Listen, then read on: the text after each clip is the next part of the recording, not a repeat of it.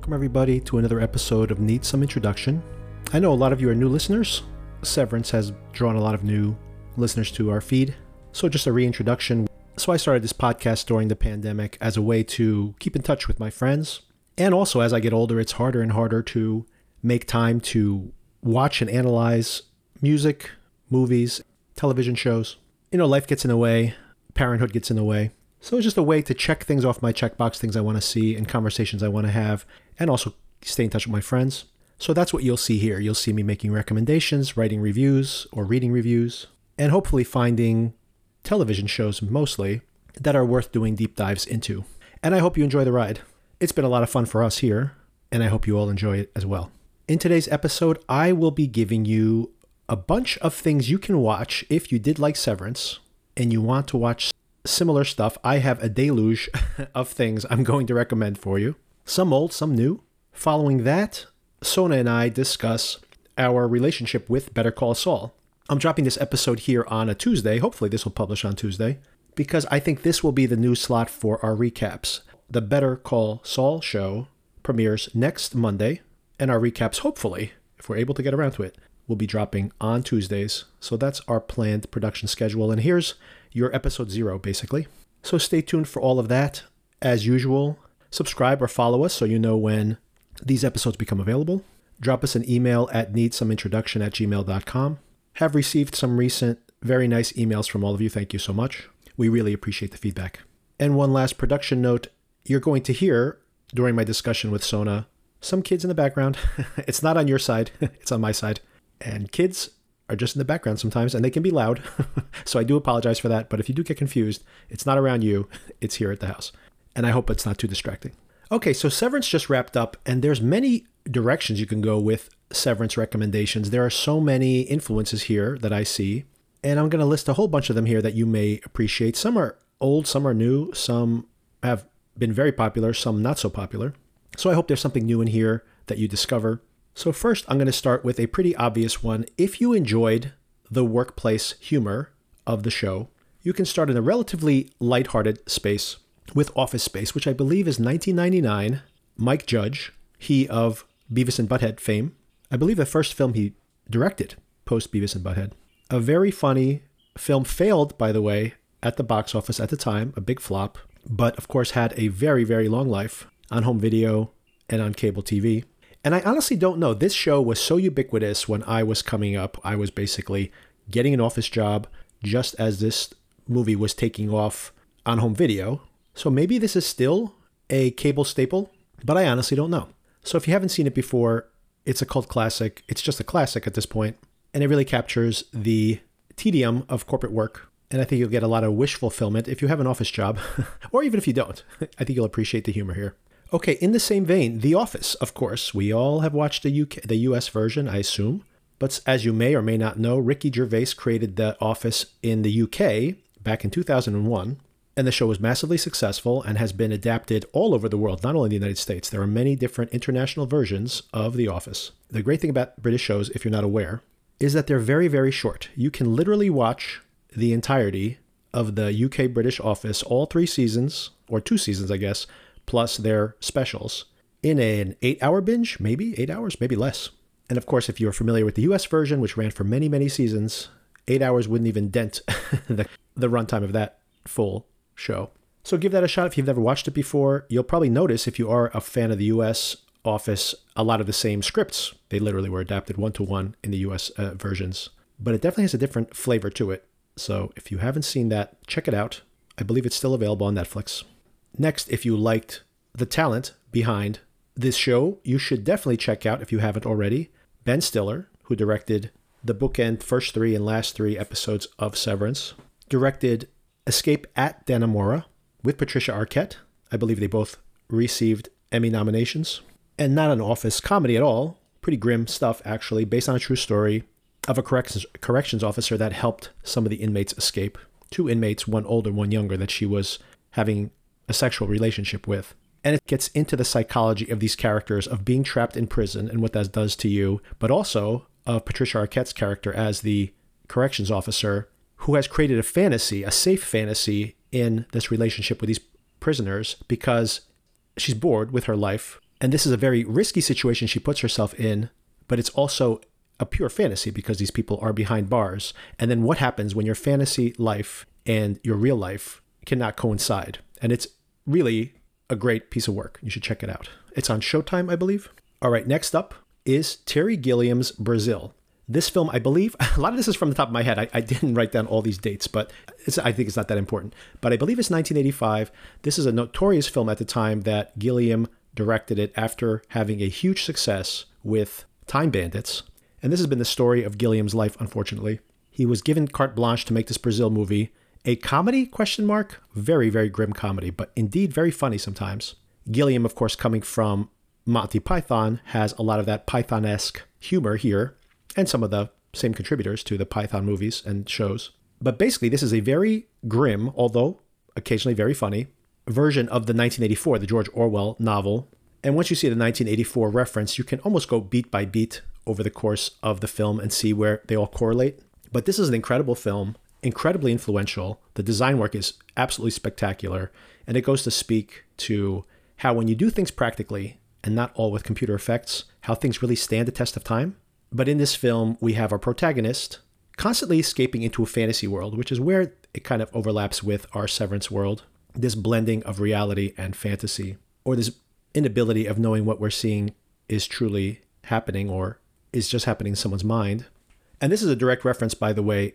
Sona has called out this strange technological confusion in the show. Is this the 80s? Is this the 90s? Is this current times? And Brazil does a lot of the same. It seems to be a future, but the technology is very antiquated and this was a reference point, by the way, the creator of Severance mentions how he and Ben Stiller talked about Brazil when they were making this show. So check that out. And just to touch on Terry Gilliam, not directly related to Severance, but still very interesting films, which are both also very good and also easily accessible on streaming. One is The Fisher King with Jeff Bridges and Robin Williams, and the other is 12 Monkeys. And in both cases, we have protagonists that may be insane or may be experiencing some kind of alternate reality. In Brazil, we have some of the same themes. So, if you want to talk about the auteur theory or themes in a filmmaker's career, here's three films that have that shared motif, even though they're very different. But if you haven't seen 12 Monkeys or you haven't revisited it in a long time, I'm sure most of us have heard the sad news about Bruce Willis. And this is one of his very best performances. So now that we're not going to have any more Bruce Willis performances, and now that he's made so many absolutely terrible performances in the past few years, it's good to remember the kind of unique charisma he had at his peak. Okay, next, anything that Charlie Kaufman has written or directed. You can go to one of the very first films he had produced, being John Malkovich, Spike Jonze's first film as a director. And in that case, you have characters who can literally enter each other's minds and puppet their bodies. So that, of course, correlates somewhat to what we're seeing in Severance. It is also very, very darkly comic as well as Severance can tend to be, and has a really beautiful visual style. So check that out if you never have. Maybe that's a little bit of a forgotten film, but a real classic. And maybe, maybe 1999, again, what a great year 1999 was. The Matrix came out that year as well, another mind bending film, by the way. The Sixth Sense, Fight Club, and a whole bunch more that I'm not going to bore you with now, but what a great year that was. One of the watershed years for recent filmmaking. Also from Kaufman, probably my favorite of all his films, Eternal Sunshine of the Spotless Mind, an absolute classic. That's I'm not going to get into my whole method of rating films, but that's a 10 out of 10 for me, and definitely one of the best films of that decade. And I'm actually a big fan of anything Kaufman's made. I even really love Schenectady, New York, Synecdoche, New York, which most people do not, even Kaufman fans. But a film that got many, many positive raves actually just a few years ago on Netflix called I'm Thinking of Ending Things with Jessie Buckley and Jesse Plemons, along with Toni Collette and David Thewlis doing great work, by the way, all of them. This film really didn't work for me. And I, I say that as someone who's pretty much loved every single thing that Kaufman has written or directed. But this got almost universal praise. So there are definitely fans of this. So check it out. It's very interesting. It definitely is a film that is mind bending and makes you question what you're watching moment to moment. And it does answer all those questions by the end of the film. I don't think it's that satisfying, the answers they come with. But like I said, I might be the minority here. So check that one out. It's very easily available on Netflix. And if nothing else, it looks great, very well made, and has great performances across the board. So to stay on Netflix, a couple of Netflix productions that I think are probably underseen, but also really excellent. One is Maniac from 2018.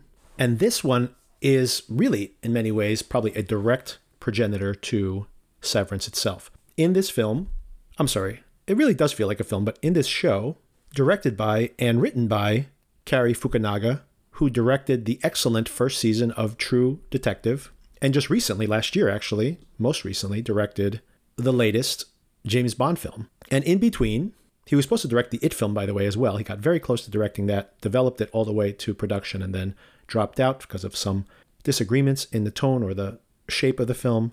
Regardless, this is what he put out instead, and it's really, I think, underseen and really an excellent show in which Emma Stone and Jonah Hill, both giving great performances, both suffer from depression, and they go to uh, have a pharmaceutical study where they take a drug, and this drug is supposedly going to fix all of their problems.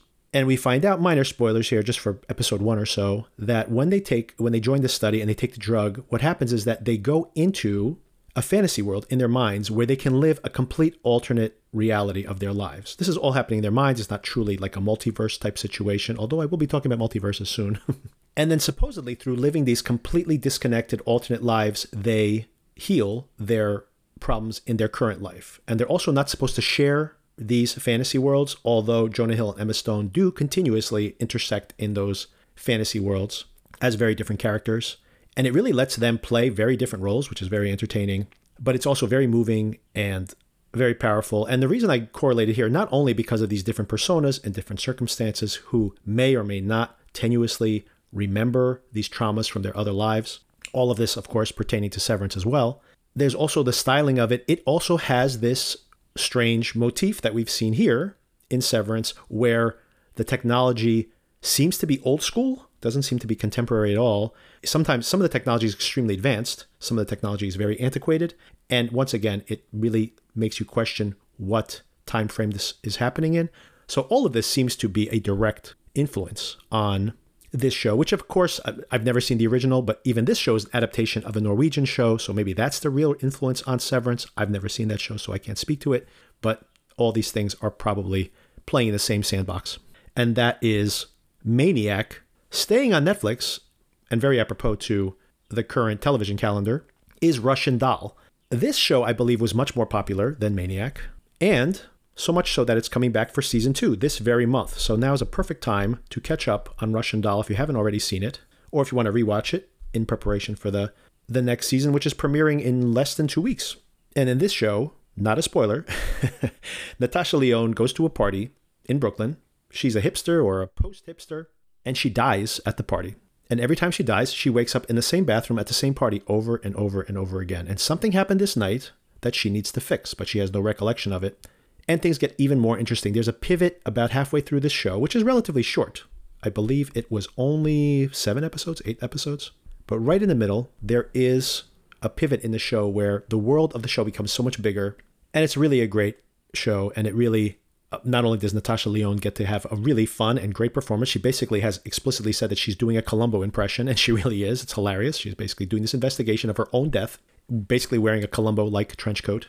And the music's great in the show, by the way. I'm a big music fan, and they have a great music for bands I've never heard of before. So really fun to discover new music here. The style is great. All directed by Leslie Headland, and also uh, mostly written by Leslie Headland. Amy Poehler is also a producer here, but a lot of fun. Obviously, still available on Netflix, and season two is coming, and I highly recommend that one. It has a really beautiful emotional payoff at the end. Here's an interesting one another show that I think very few people have seen, but once again, this very month, this very month, we're getting a second season. It's incredible that all these things overlap. Maybe there's just too much content. Maybe it was the pandemic that created a bottleneck, but just nuts when I start putting this list together to think about how all these things are colliding here. But also coming later this month is Undone Season 2. This one is on Amazon Prime. This is animated, rotoscoped. If you're not familiar with rotoscoping, it is when you literally paint over an actual frame of the actual actor and it gives you this very interesting cartoon look, but it's a unique style. It was pioneered partially by Richard Linklater, which I'll talk about in just a minute. And he's directed a lot of commercials. You've seen TV commercials if you see this style that have this particular animation style. And this entire show is made this way. This is a very surreal show. We have our protagonist played by Rosa Salazar, who is potentially time traveling or potentially having some kind of psychotic break. Her father has passed away, played by Bob Odenkirk, our beloved Saul Goodman, who also gives a great performance here. And she keeps slipping into a reality where he's still alive. And the question becomes is she losing her mind? Is this mental illness? Or is this actually happening? Season one ends on a decision she makes, which I won't spoil here, as to whether she's going to double down in one direction or another. And I'm very curious to see where season two goes. The performances are wonderful. Track down reviews for this show, it's almost un- unanimous praise. I'm probably not as enthusiastic as most people are about this, but I will say that I like the ideas it plays with, and it really does have a really powerful emotional punch to it. Wonderful performances, like I mentioned.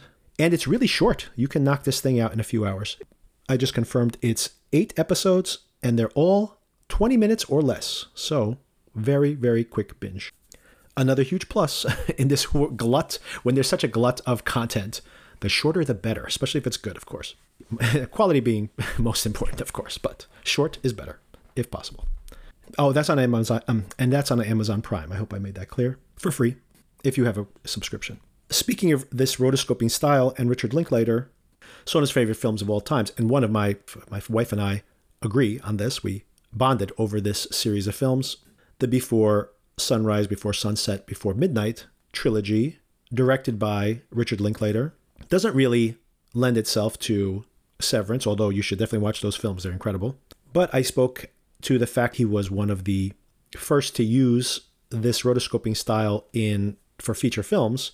And here's a list of some that you may want to track down that definitely are in close alignment with Severance. One is Waking Life, a very trippy fantasy of someone who is dreaming, maybe dying. It's a question that's open to interpretation. And basically is intersecting with all these vignettes of all these people at different moments in their lives. And it's very trippy, very philosophical. It's a different side of Linklater, of his very first film, Slacker, is very much in the line with this Waking Life film. They're almost sequels to each other, but it's a really interesting film. And another fascinating film, also rotoscoped, starring Keanu Reeves, is A Scanner Darkly from 2006. This film has many, many detractors. I personally love this film. It is a tough watch. You really have to give it a lot of patience. But if you make it to the end, boy, this thing really has an emotional wallop to it. So give it a shot. I highly recommend this one. And it takes place in the future where people can change their physical appearances, uh, but there's consequences to taking these drugs that can allow you to disguise your appearance or change your appearance. And once again, it's another one of these stories about an unreliable narrator. It's based on a Philip K. Dick novel, like Blade Runner is, and some other sci fi classics like Total Recall, for example. Not action packed, but full of very strange comedy. A great performance by Keanu Reeves before he had his Keanu Sans, or whatever we want to call it, his recent upswing in fame and popularity. But that one's a little more experimental, but I really do highly recommend it. So if you're going want to go in the deep end, that's a good place to go. Speaking of going down the deep end, here's one more. Maybe I think I only have two more. One is available on Hulu, and it's called Devs. This is Alex Garland's first, I believe, TV show. Alex Garland has written some scripts for Danny Boyle and then became a filmmaker in his own right, making the very well received and adored Ex Machina, great film, and the less well received, but I think equally excellent Annihilation, which both are still available to stream. But this show, Devs, really intersects very strongly with Severance in the fact that in this show, there's a computer that is so powerful that it can see alternate universes, basically. So it allows folks to see what their life experience would be given alternate decisions. And this show is very dense. And honestly, as I watched it, and I'm the type of person who can tolerate this thing, I was kind of off put by some of it oftentimes. But I think by the time you get to the end, this is definitely worth it. If you quit on it before, if you tried to watch it and then quit on it, I would say it's relatively short. I think it's six or seven episodes only. It's all available to binge on Hulu now. You don't have to go week to week. And I do think it pays off. It does require some patience, but it definitely has a strong payoff. So check that out. That's Devs on Hulu, originally on FX or FX on Hulu. It's one of those projects, these FX on Hulu shows, produced by FX, but then exclusively available on Hulu interesting partnership they have. And a lot of really quality shows have come out of this pipeline. All right, here is my last recommendation for now. so many Mac recommendations, but I recognize Miss Casey in this show from a cult series back in 2009, which was partially created by Joss Whedon after Buffy the Vampire Slayer had wrapped up, and starring Eliza Dushku from Buffy, and also co-starring Diane Lachman, I believe that's her name, who plays Miss Casey on Severance. And this show lasted only two seasons and had a cult following, although it never was very successful. And there was always a rumor there would be a movie, but it does wrap up satisfactorily. They got just enough fan reaction to come back and finish up season two with an actual ending, which ties up almost everything. So if you're impatient early watching this show, it does become uh, clear what's happening in the show over the course of season two, and it does have a satisfying payoff. And in this show, we have almost like a Charlie's Angel, initially seems to be like a Charlie's Angel type riff, where these very attractive women, they work for a modeling agency. And this is like a, and basically the theme of this show, where an organization wipes people's minds and then uses their bodies to basically puppets them to commit corporate espionage and in some cases even worse. And they call them dolls, therefore Dollhouse. And the question becomes that if you can actually wipe someone's persona, does their underlying past, the traumas they experience within these personas, do they persist in some way and do they bleed over? And the show is very fun at, to start and then gets very dark over time. But I do recommend this show. It's very interesting. I, another show that I really feel is underseen and under remembered. And that is available to binge the whole thing on Hulu. So check that out if you never have. And I bet you most of you have not. Oh, and I said that that was my last recommendation. I have one more very briefly because I plan to give you a full review of a movie I just saw this weekend, currently in theaters, called Everything Everywhere All at Once. And this film, everyone should just see this film because it is absolutely incredible. Don't read any reviews for it, just go see it. And I have a feeling it's just now opening wide and it's going to turn into a really big hit. So uh, good for them. I'll give you a full review of that, but also very mind bending, literally has to do with multiple realities. And that is a really excellent film. I will be giving you my review of that in the Moon Knight review episode, which is coming later this week. And with all that out of the way, I do hope you track down all those things if possible, but I do hope I tantalized you into at least checking out some of those. Put them on the watch list along with the other dozens of things we never get around to seeing. all right, so here's my conversation now with Sona about Better Call Saul. In preparation for season six, we are reminding ourselves of what happened in the first five seasons and just talking about thematics. She's a lawyer, by the way, and that adds to her perspective here on the show itself. All right, enjoy the conversation, and I'll talk to you on the flip side. If you're going to be a criminal, do your homework. Wait, I'm, I'm not a bad guy. I... I didn't say you're a bad guy. I said you're a criminal. What's the difference? I've known good criminals and bad cops, bad priests, honorable thieves. You can be on one side of the law or the other. But if you make a deal with somebody, you keep your word. You can go home today with your money and never do this again. But you took something that wasn't yours, and you sold it for a profit. You're now a criminal. Good one, bad one, that's up to you. In preparation, everybody, for the final season of Better Call Saul, and just once again, a public service announcement to everybody, which I think everybody knows this. It has it is on Netflix. I'm sure Netflix does a very good job of pushing this content out to everybody. Season five is available now on Netflix. So catch up on that or rewatch it. And what we're going to do here today is first, we're going to try to break down season one through four, not all of it, because it's going to be impossible. But I think I wanted to have a conversation with Sona to get an impression of what she likes so much about the show and uh, also put it into a thematic frame. I was joking off mic with Sona that I kind of been making revelations about this show as I've been trying to write down step by step what happened in the show, which has turned out to be many, many, many things. a very difficult thing to do. That I started to make connections eh, in the show between the different characters and also with Breaking Bad. Mm-hmm.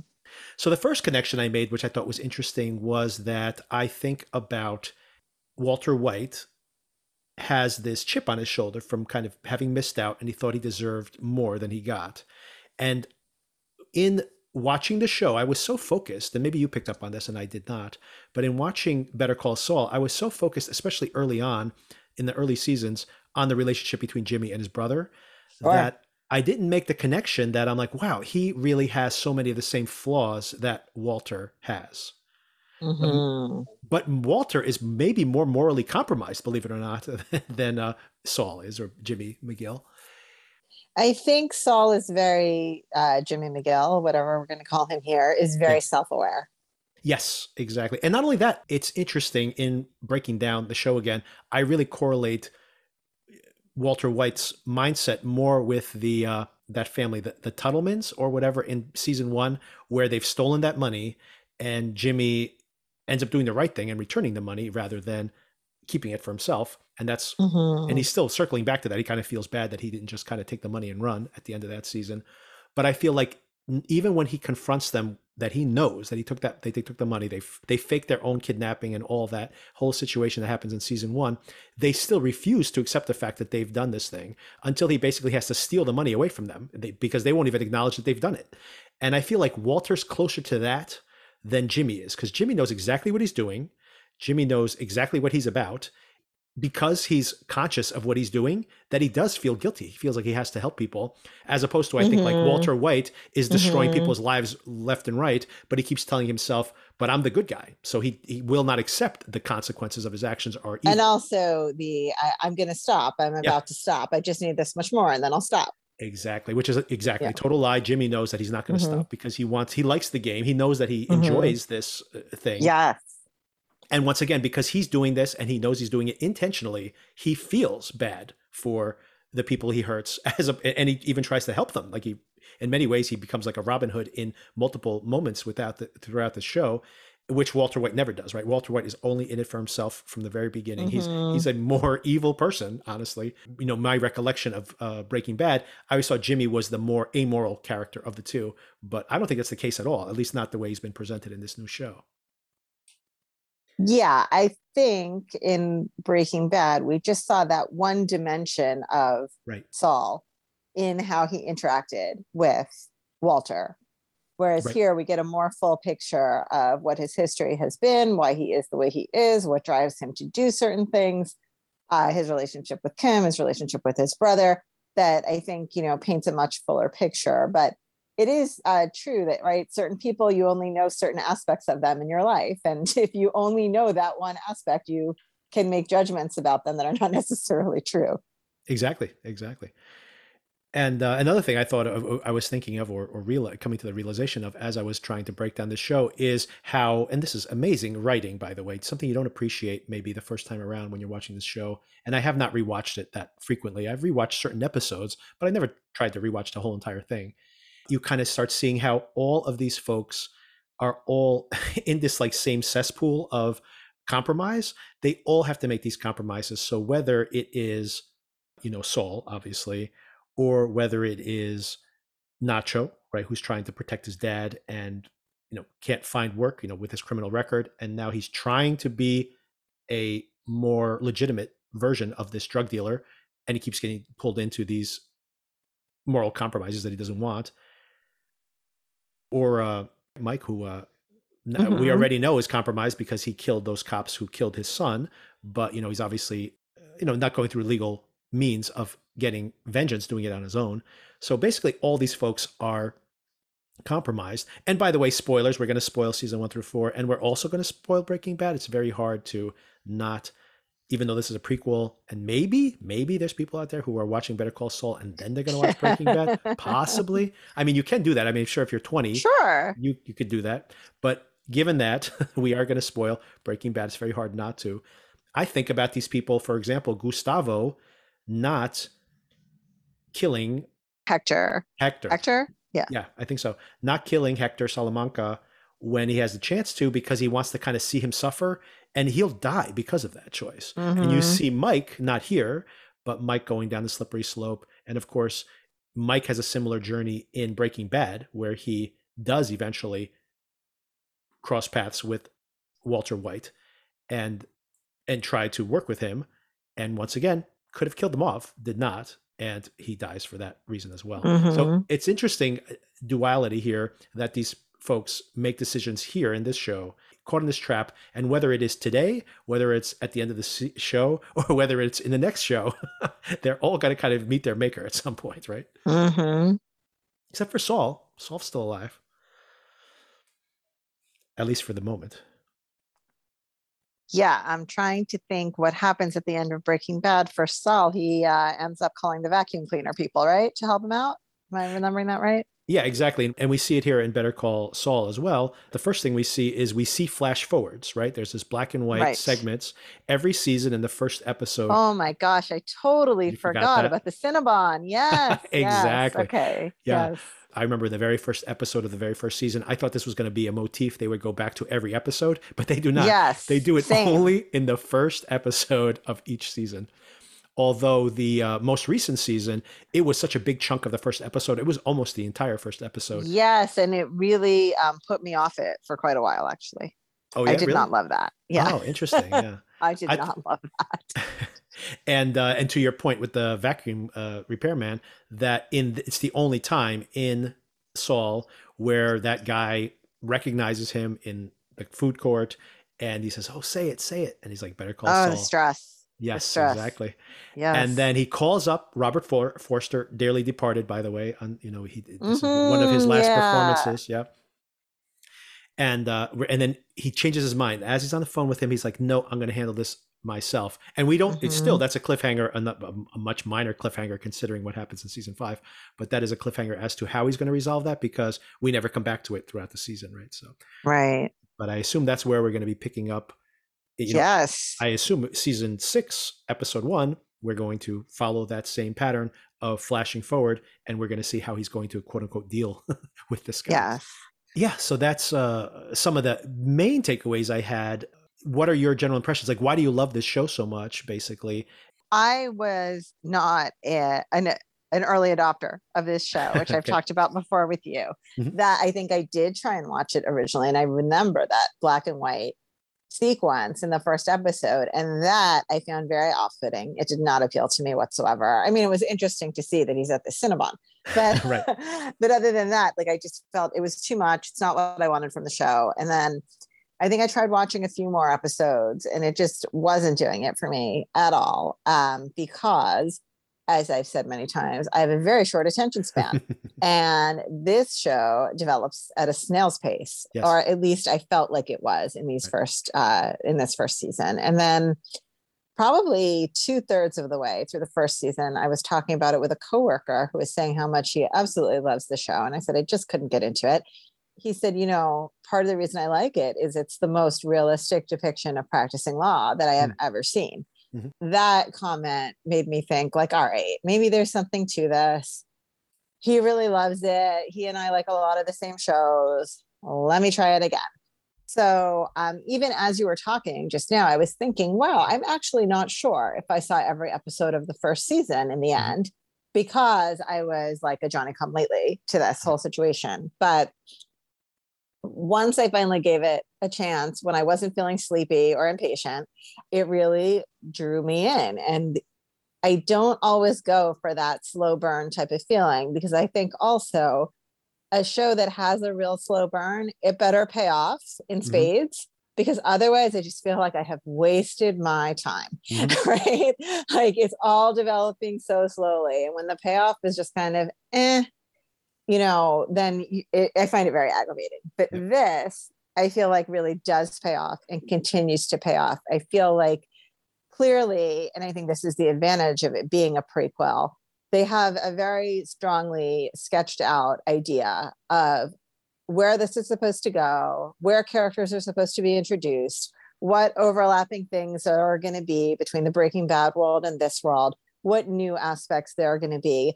And I think all of that uh, is not something you see all the time in TV in 2022, right? Yep. I feel like, in, and again, I've said this before, I often feel like with shows, they're figuring it out as they go.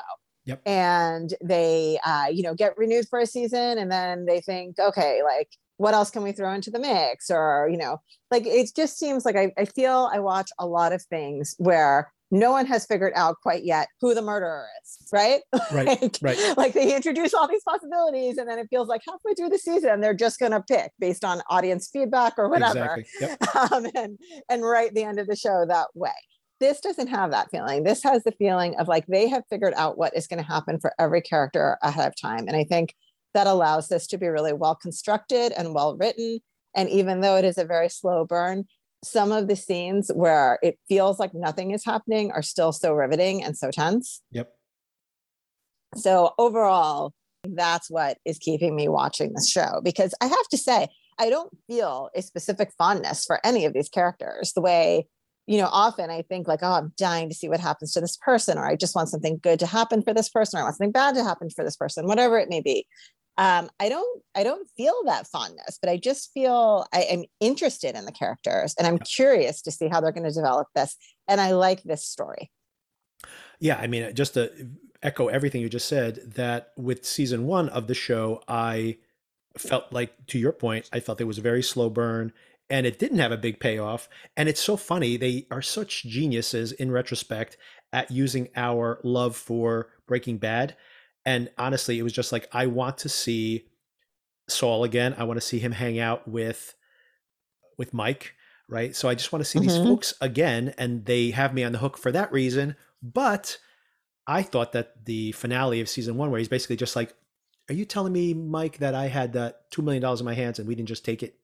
And mm-hmm. like, you know, and then Mike has a really interesting point. It's another thing that I think thematically is interesting, where he's saying that you know you're not a good criminal or a bad criminal. You're just a criminal once you break the law, and then like you know whether you're good or bad, that's just in your mind. So just figure out what you want to be and just stick to that, right? Mm-hmm there was rumors that Gus was coming back, and of course they teased it at the end of season two, I think, but he still wasn't there. So all of this was like culminating very slowly, and there was little payoff. But the one thing that I found really riveting that kept pulling me back, that I could have watched the show even without that other context, even though I do agree that I was kind of little okay, maybe I'll watch season two. I wasn't 100% on board. Was the relationship between the two brothers? Was this toxic? dependency and then this betrayal by his brother was and, ah. and that's where you say that you know that it um uh, is like and i agree that's the other thing i was going to touch on too is that i agree with what you're saying that i don't really feel a huge amount of affinity for any of these characters right. either but at the same time just because of the amazing writing on this show, mm-hmm. I completely sympathize with every situation. So mm-hmm. it makes mm-hmm. you feel like you're watching everything from a distance. You're not like friends with these people, but you do sympathize where they're coming from because they are in a, like an impossible situation or they're trying to do the right thing mm-hmm. and uh, mm-hmm. they just can't, right? So all those things are very, very uh, powerful. Oh, and the last thing I want to bring up before I, I'll pass it back to you is uh, uh, just to follow up what you were saying is something that I love about Vince Gilligan, the showrunner here who created Breaking Bad and this show and started all the way back in the X Files, is like you were saying that this is supposed to be a very very realistic legal show. I don't mm-hmm. know the mm-hmm. law, but I mm-hmm. feel when I'm watching it that what they're doing, even the legal maneuvers and stuff, are all legitimate. And the reason I feel that is because what I love about this show is that he, loves Vince Gilligan. This is loves process. So when we see a car get blown up, when we see the way a sniper kills somebody, when you see the way they launder money, the way they make the drugs in Breaking Bad, he has broken down step by step by step how exactly would this work. And I love that attention to detail. It's not like there's no plot holes. It's like you're deeply, deeply invested in this world because they've showed you step by step by step exactly how they got to this situation. You know, it's really fascinating just to see the way they work, all of them, the con men, everything the way the cons mm-hmm. work even that is interesting to watch right well law is nothing if not process. So. exactly exactly.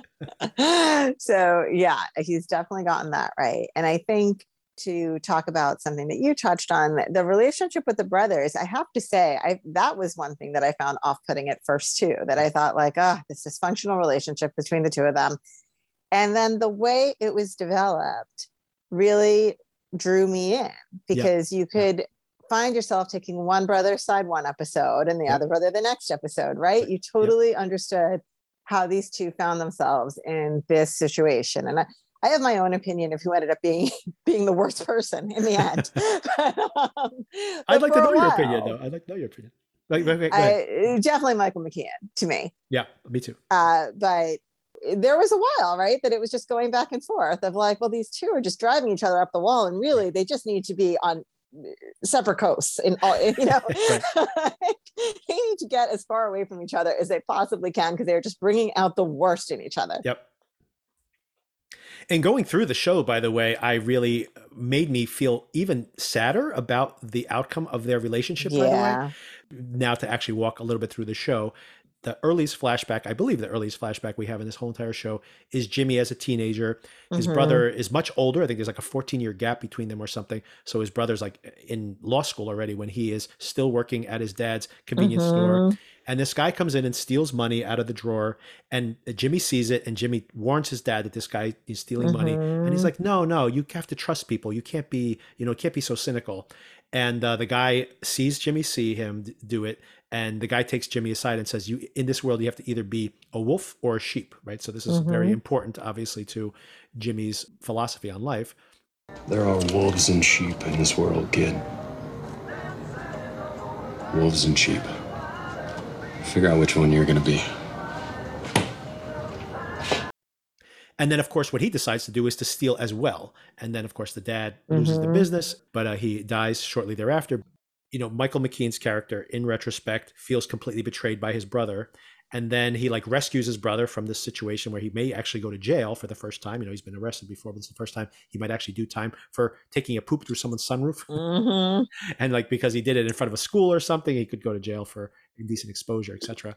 And then you know he saves his brother from that circumstance using the respectability. He brings Jimmy into the fold by letting him work at his law firm, and then Mhm. they have this more good relationship there for a while. Meanwhile, his brother's uh, Chuck's uh, life is uh, falling apart because he's starting to have this condition. His marriage is Mhm. falling apart, and those two things are probably interrelated. Him losing his marriage and losing control of his Mhm. his uh, faculties at the same time. Meanwhile, Jimmy, like to impress his brother, to say like, "Hey, look, I'm doing Mhm. the right thing," has put himself through school, and he's like, "Look, now I'm a lawyer." But then his brother says, "No, you're a con man. You're a thief," and he honestly feels like, "I don't trust you being here at the law firm with me." But then, worse than that, you know, when the suicide comes later on, he feels that you know he did everything the right way. He and now Jimmy, his screw up brother, he's succeeding more than Chuck is, right? That he's gotten the better of Mhm. Chuck, and Chuck cannot handle this anymore, right? Like it- it's Mm-hmm. and it's that whole conversation that where Saul just tears him apart. Chuck just feels like he has nothing left, and that's when he kills himself, which is of course really really sad.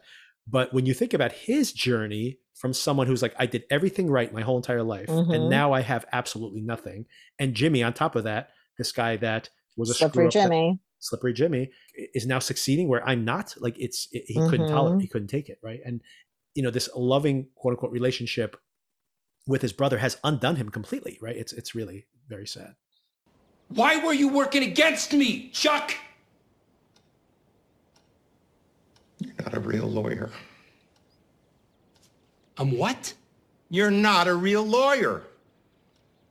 University of American Samoa, for Christ's sake? An online course? What a joke. I worked my ass off to get where I am. And you take these shortcuts and you think suddenly you're my peer? You do what I do because you're funny and you can make people laugh? I committed my life to this. You don't slide into it like a cheap pair of slippers and then reap all the rewards. I thought you were proud of me. I was. When you straightened out and got a job in the mailroom, I was very proud. So that's it then, right? Keep old Jimmy down in the mailroom because he's not good enough to be a lawyer. I know you. I know what you were, what you are. People don't change. You're slipping Jimmy. And Slippin' Jimmy I can handle just fine, but Slippin' Jimmy with a law degree is like a chimp with a machine gun. The law is sacred. If you abuse that power, people get hurt. This is not a game.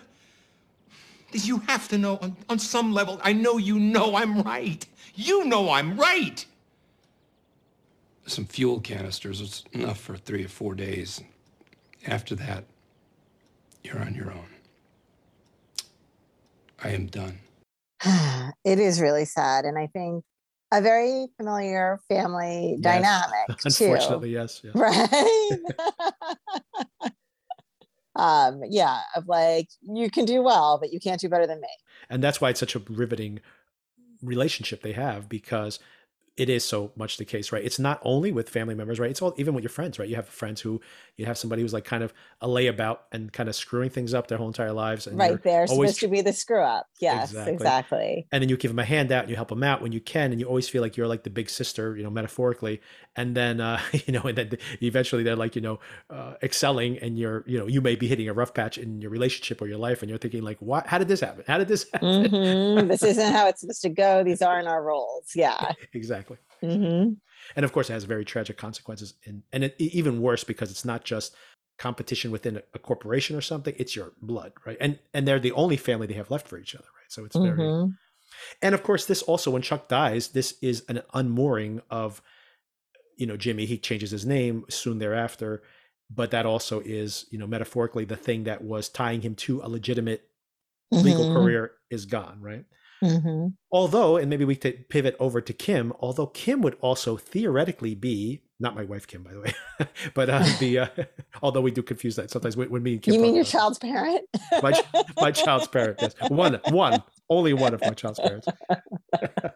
What's interesting about her is that theoretically she would also be a grounding force for him, right? But she has a very interesting psychology because she is definitely attracted to the bad boy, right? In Jimmy, right? Yes, and I think um, she is that person that does things by the book and wants to be above board. But we see, right, her the thrill-seeking side of her. They Yep. have these alter egos that they go around running these scams on people regularly. Yep, exactly. So, um, which is so interesting. Uh, because I think it's one thing to to like a bad boy, but she's got that in herself, and she has a drive to indulge that because there are several points where someone with their feet on the ground would say this is leading to something destructive not just for you but for me just by being in proximity to you. It's going Right. to be destructive. And she never does walk away because well partly let's say because she really does love him but also because it indulges that side of her that loves the thrill Well, I mean, this is jumping way ahead, but so in season five, to your point, I think it's interesting where she is at one point saying that, you know, you are endangering me by going behind my back and doing this. And he's like, I didn't tell Mhm. you because I wanted to protect you. And she's like, there's only one way to solve this. Mhm. And I remember in that episode, I'm like, oh my God, this is the thing that's going to break them up. And she's like, we have to get Mhm. married. We have to get married. So we Uh-huh. have, it's, I'm like, oh, that was not what I was expecting. right The next thing. and not what a normal person would say. First, I just need to get out there that Kim's ponytail drives me insane. I really just want her to see want to see her do something different with her hair than the ponytail. I do understand being a litigator myself, there are times you need your hair out of your face.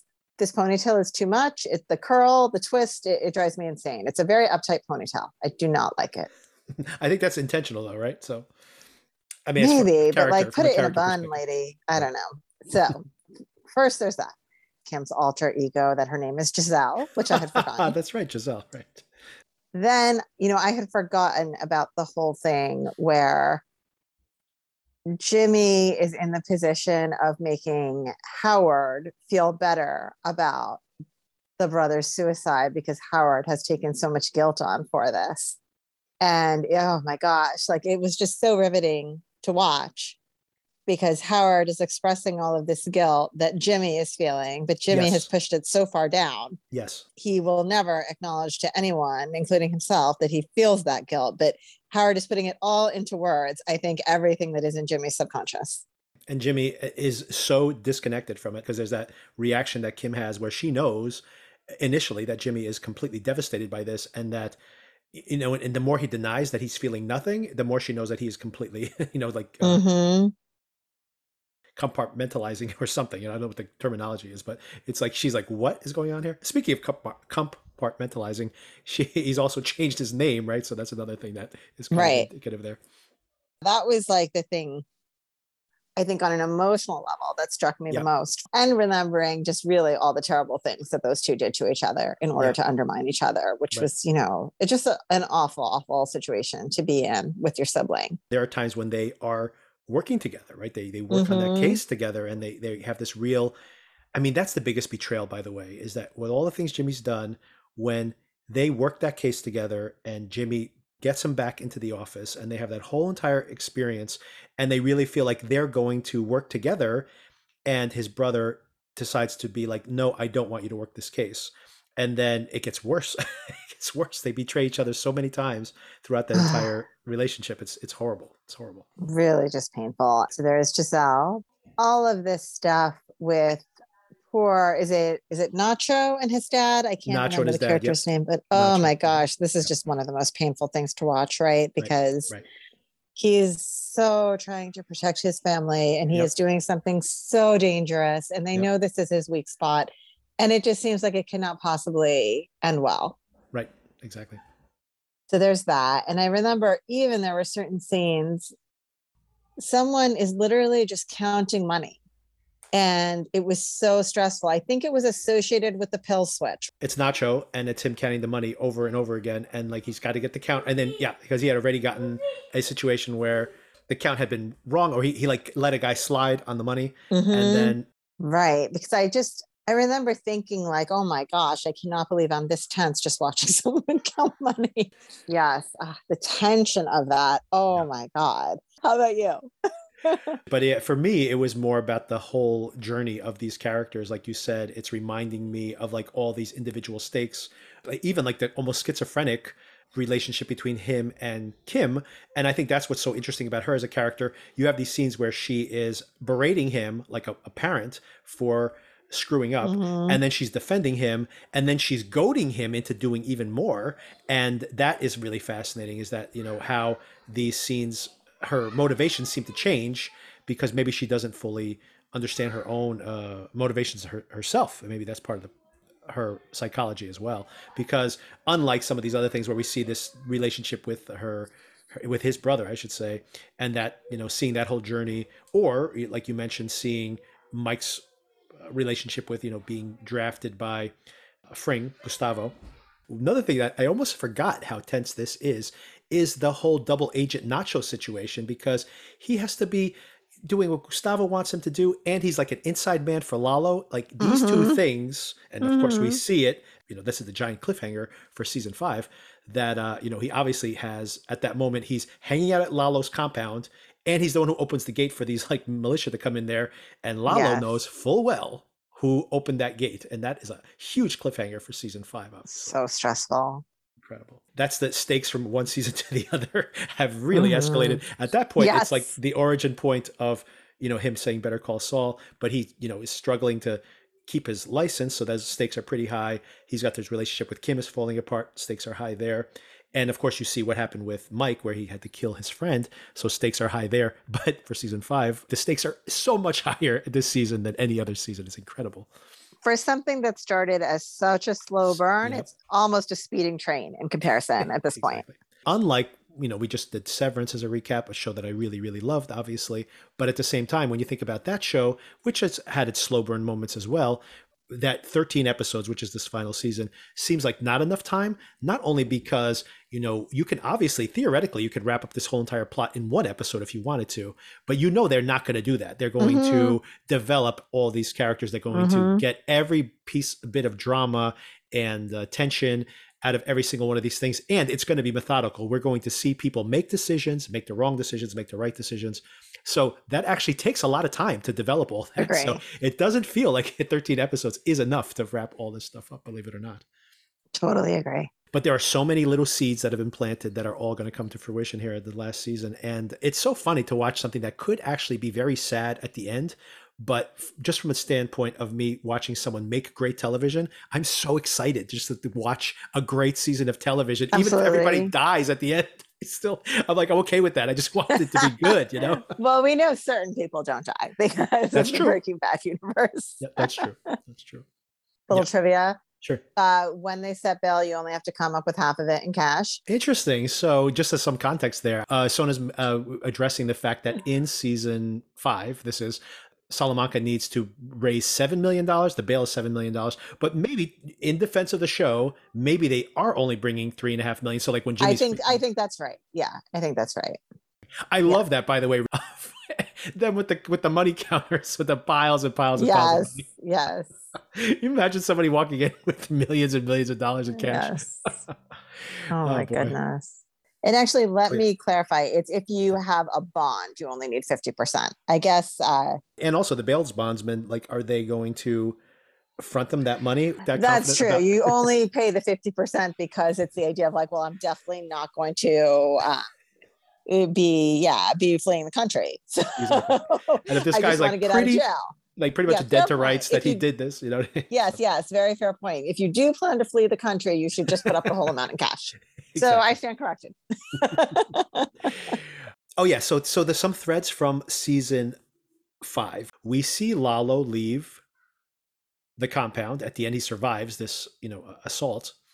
Crazy. and uh, amazingly survives that that whole sequence is uh, once again one of the most incredible Riveting. action sequences on ever ever recorded on television you know you know what now thinking back on this season how many incredibly tense sequences are there we have the situation where nacho busts into the drug den and escapes with the drugs and that whole thing like batman right but it's like that whole sequence is so tense the cops are at the door with the flashlights as he's escaping jumping from rooftop to rooftop it's like incredible Mhm. you have that sequence So tense. So Yeah. tense. Oh my god. and gosh. that's just a teaser for for example when gustavo shows up at nacho's dad's card game or whatever it is with his friends and they're basically like we're going to kill everybody inside of there and, unt- unless you are a double agent for me you're still not off the hook and that's another really tense sequence and then it goes on and on you have the shootout in the in the desert even though we know it's so tense even though we know that he doesn't die right we know jimmy's not going to die obviously Mhm, obviously. then something that shouldn't be that tense is that conversation in their condo with Lalo is one of the most tense. I, I told you what happened. Did you? Look, okay, Are you are, are you kidding me with this? Kim. Uh, Do you know what he did for you? Seven million dollars of your money. He hauled it across a damn desert without one penny missing. And he got you out of jail for a murder that, let's face it, you're definitely guilty of. He did everything you asked. What exactly is it that you're getting at? What do you want?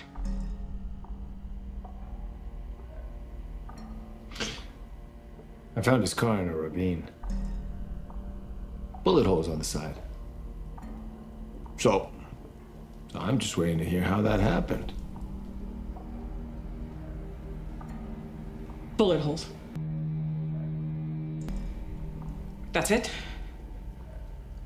Uh, look, I don't know what it's like where you're from, but here in New Mexico, you leave a soda can out, someone's taking a shot at it. That, that, that's what you're on about. You don't think it's possible a couple of yahoos with guns shot up a piece of junk car and then rolled it down in a ditch? End of story? What kind of operation are you running, anyway? Tell me. Because I think I know why you sent him to do this job. It's obvious. You have no one else you can trust. Right? So you sent some lawyer through the desert with your with your 7 million bucks that I, no offense but you need to get your house in order. Oh, really? Yeah, really. If you don't trust your men with your money, you have bigger problems than if you trust Saul Goodman. Oh my God. Oh my God. I totally agree. Yes.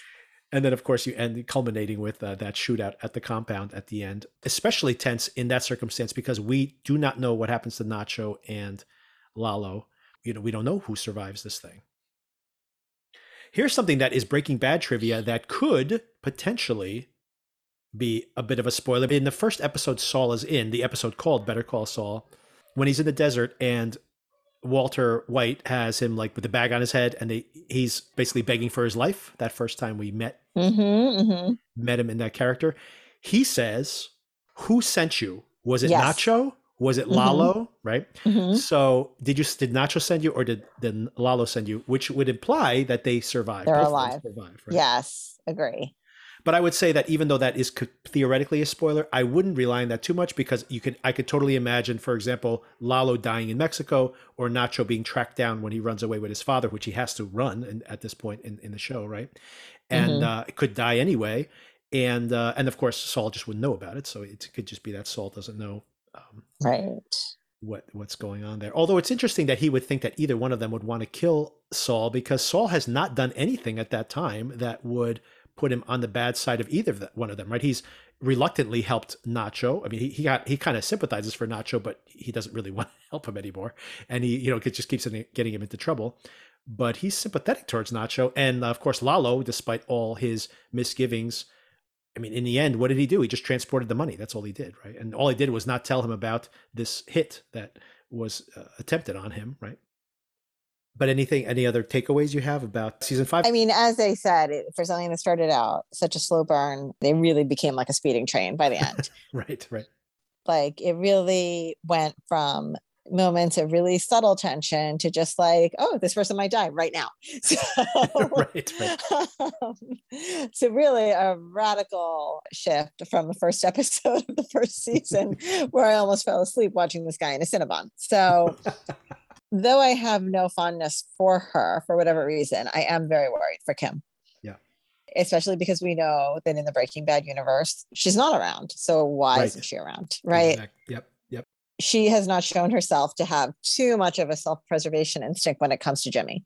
Yep. So, good point. Uh, so I'm most concerned about her, even though I don't really think her story is the most interesting here Yeah, yeah, yeah, we Kim and I we we are big fans of her as a character. Last night when I was thinking about this conversation, maybe this is the season we just saw that one flashback of hers to her mother, who was a screw up in season five, I believe, is the first time we see that flashback where her mom goes to pick her up. She's like drunk and she's like a, a teenager at the time, maybe mm-hmm. even younger.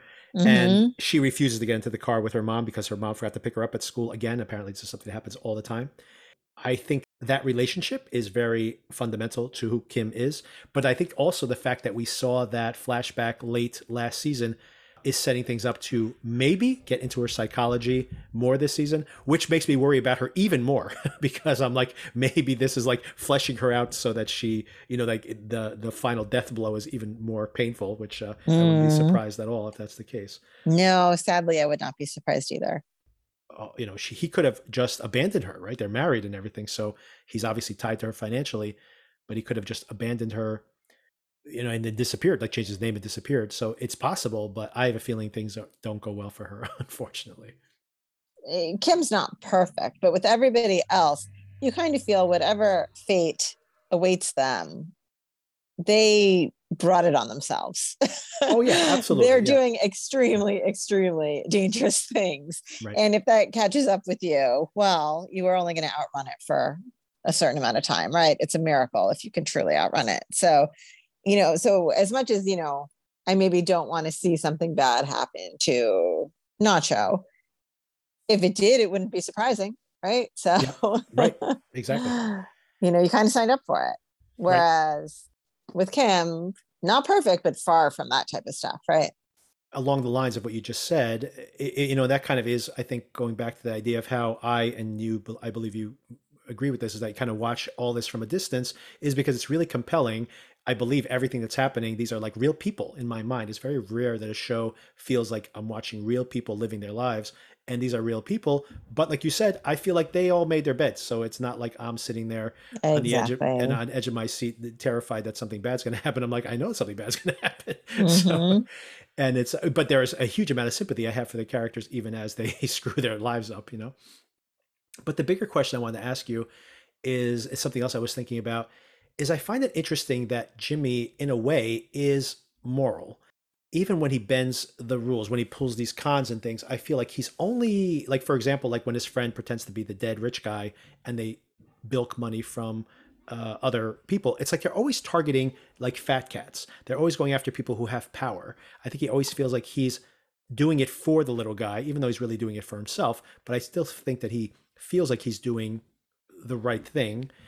And what I find interesting in the show, and I'm curious to get your feedback on this as a lawyer, is that I feel like maybe, maybe I'm overreading this, but maybe this is a commentary, not maybe just on legal profession, but maybe on systems in general, because I feel like everybody's always yelling at Jimmy for doing the wrong thing because he is falsifying a document or pulling a scam.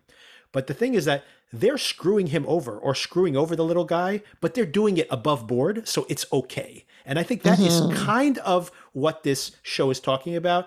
It's okay if you're a large corporation who kicks somebody off their land or ruin somebody's life because you're doing it for your stock price and it's the pragmatic thing to do and it's it, it, happened in a courtroom and you you got them to sign this document or whatever so it's all above boards but then jimmy is in a way like defending those guys or thinks he is anyway and but he's doing it like illicitly so therefore he's the bad guy mm-hmm. in a mm-hmm. way and i think that he mm-hmm. feels that that's part of his chip on his shoulder it's like it's okay if you do this messed up thing because you did it with an illegal procedure but it's not okay if i do it because i did it by conning somebody out of their money or something.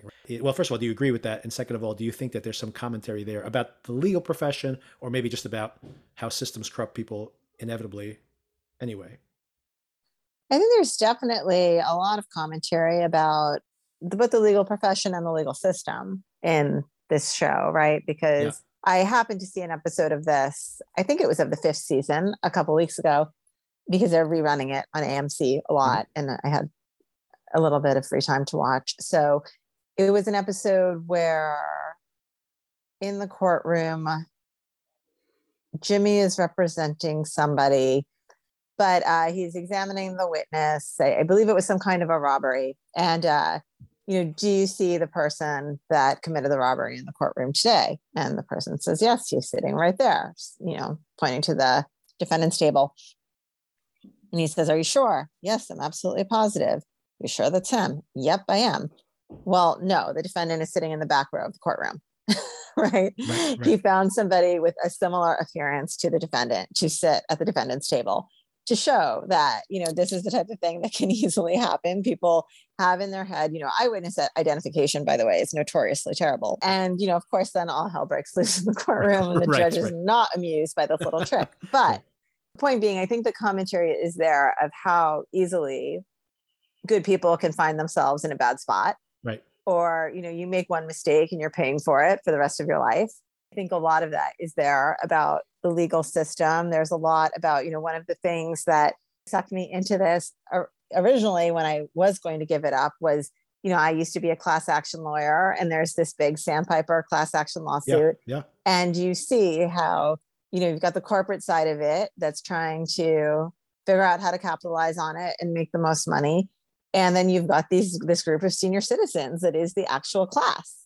What the, you know what they want from this lawsuit isn't really being considered. And then there's that really sad thing right where they all turn on one of the class representatives yes. and they won't walk with her in the ball yep. anymore. Yep. and, and all of that. So i think there's a lot going on about about the legal system and the way it can be exploited. Perfect example of what you're describing there was one of the reasons I first started thinking about this when I was looking at some of the recaps is this idea that once they've like quote unquote won this judgment, I should say, and then you know they're like negotiating percentages and like they're even saying to jimmy that you know he might not get paid out for a decade or whatever and everybody wants they're, they're all maneuvering for more money and then you're thinking that all these people are like geriatric and all these uh the lawyers now are arguing about how large the pot is going to be and how they're going to split it up because they're they want that prize to be as big as possible for their payoff own. yep but you know and theoretically if you won a, a um, that lawsuit when you were 25 you might say i'll wait till i don't care if it takes 20 years to get the maximum amount i want them to hurt and i want to mm-hmm. you know mm-hmm. get the maximum amount for myself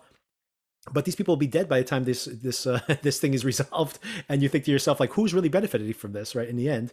And it's that was exactly one of the examples of what i was thinking about the commentary here that in the end you know jimmy might want to con some money out of someone's pocket to pay somebody now. And that's wrong theoretically. And but now these meanwhile these lawyers have supposedly won this case for this these folks. And that's their win their ju- you know they win the judgment and like now who in the end who benefits the most from this situation and from dragging it out right as well. Mm-hmm. so it's a perfect example of, of what i was thinking of before. Uh, the reason i think it might be even beyond the legal profession is because i think about all these other people who are also compromised. You know they're not in the legal profession but they have also been corrupted by you know decisions they made right? These decisions they made right. and now they can't you know reverse course anymore. Undo them. Yes. Yeah all right. Thank you again for the conversation. Cool. Thank you. Bye bye. Bye.